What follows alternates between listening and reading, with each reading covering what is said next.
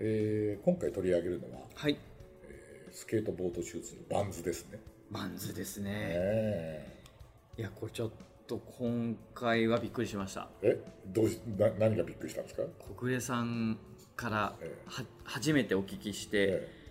このチェッカーフラッグ今回紹介しーてるんですけど、はいはいはいはいこれは実は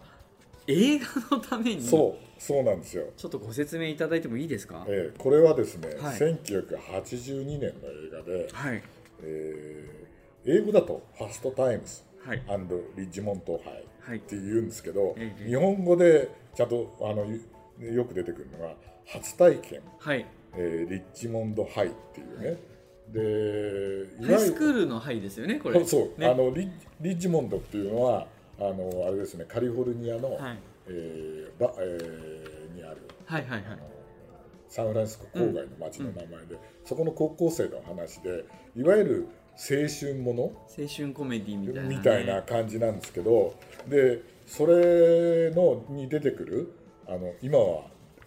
もう大俳優になったショーン・ペンいやのもう若き若きショーン・ペンンですよねのおが履いてる靴がこれなんですけど。若な役をするんですそようそうであのこれはねあの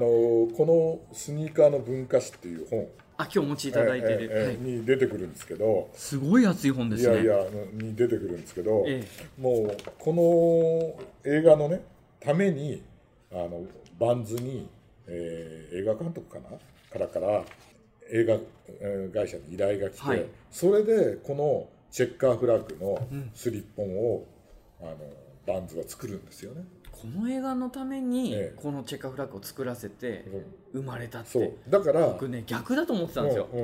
んうんもともとチェッカーフラッグがあって、うんバンズで、でこれはこの映画にいいやと思って、はいはい。でショーン・ペインに履かせうんてたのかな、と思う逆で逆だったというあのサントラ版のねあの写真を入手してはい見せたじゃない、はいあれだってサントラ版のあの写真にこのチェッカーフラッグメインではいはい俳優の写真は一切なくそうそうそうそうそうそうであと映画をもう一回見直すとねあの結構靴をアップに写ってる場面がちゃんとあってそうすごいですだからねいわゆるプロモーションの一つとしてうんやってるっていうね、であと今回伊藤さんが用意していただいたんですけど、はいえっと、去年の3月かな、はいにそのねタイミング良くてもうなんか靴自体は多分もう完売してるかな入手できないんですけど、あのーソールのサイドに、はい、はいそれこそ映画の名前がついたファーストタイム、うーんってついたチェッカーフラッグのバンズがは発売されてるんですよねそうなんですよ僕ちょっと滑り込みで変えて、変えて、うんラッキーだラったッキーでした、うんこのソールですね、ソールのサイドにうこうちゃんと映画のタイトル、んうんファストタイムスっていうのが書いてあって、うんで実はその映画の中でも、あのー彼自身が、うんショーン・ペインがもうちゃんと箱もうん抱きかかえて、うんスニーカーも抱きかかえてうん一緒にうん写ってるんですよね、うんうんだからもうこの箱もぜ完全復刻で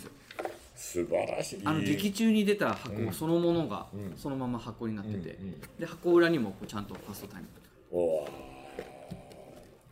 ーいいの入手してきてそうなんですそようですよねまああの定番でももちろんチェッカーフラッグあるんですけど、うんまあうん、こういううん機会にまたこういう復活するっていうのはすごくいいですよね、いいですね、うんまあで映画自体はまあちょっとおバカな青春映画で内容ないっつは内容ないんですけど、ね、あのフィービー・ケイツとかジェニファー・ジェイソン・リーとかんうんああいうのが出てきてでちょこっとだけニコラス・ケイジが出出ててきたりフォレスト・ウィーテッカーが出てきたそう出てりるとかってね私あの主題歌がジャクソン・ブラウンだったんでい、やもう僕大好きなんで、ね、おお私もそうはいだからえこの曲ジャクソン・ブラウンじゃないと思ってちょっと調べたらえジャクソン・ブラウンじゃないってそうだからあのさっきもお話しされてましたけどそのレコードがすごいこのサントラが最高なんですよ、あバンヘイレンが入ってたりとかそうかそうか、メタルも入ってロックも入っうんて、うんなるほどね AOR も入ってもう素晴らしいんですコステロとかねうんうんすごいんですよね、うんなるほどねそうでまああの映画の話はあのまあはいこのぐらいにして、はいバンズの話になると、はいバンズって、ええあのまああの残念ながら創業者がうん確か去年かなんか亡くなってて、そうですねうん、だけど1966年に、うんそのオールバンドーレンっていう人が始めたやつで最初はなんかカスタムオーダーのスニーカー屋さんだったらしいですねあ。そうなんですかそうそうであのいわゆる1種類しかなくて今でいう多分オーセンティックぐらいしかなかったんだと思うんだけど、あの朝ねあの午前中に、んあのスケボーの少年が頼んで、えー夕方までに仕上げて4ドル99セントとかで売ってた今やってほ しい今やったら面白いかもしれないですようんねそれでそのあれなんですってあのどうしても俺はスケボーやんなけど伊藤さんやれるでしょもう90年代本当やってましたいやでそうすると、はいなんかソールが片側だけしかへ片側がバンバン減ったはいはかいはいはらい片側だけ売ったりとかあとえーカスタマイズとかして売ってたんで、であのーなるほどうん、それで受けたらしいですえよ。最近ソックスも、まあ、うんソックス、まあ、ソックスの話して、まあ、スニーカーつながりでソックスも片足うんで売ってたりするんですよね、あああのディストリクトとかなるほどなるほど。栗野さんあもお話しされてましたけどえー、そうなんだ。片足売りであったりしてえー今流行ってるだからスニーカーもありですよね、うんで今もうなんか別の色をカラー違いで買ってうん、バンズはそうそうそう。やってますよね、うんクレイジーパターンみたいな感じうで、んうん二人で分けたりとかさそういう、うん、すあのスタイリングの仕方もありかなとうんうん思いますね、でそうやってうん直接消費者に売ってで自社工場もあっうていま、未だにね多分ね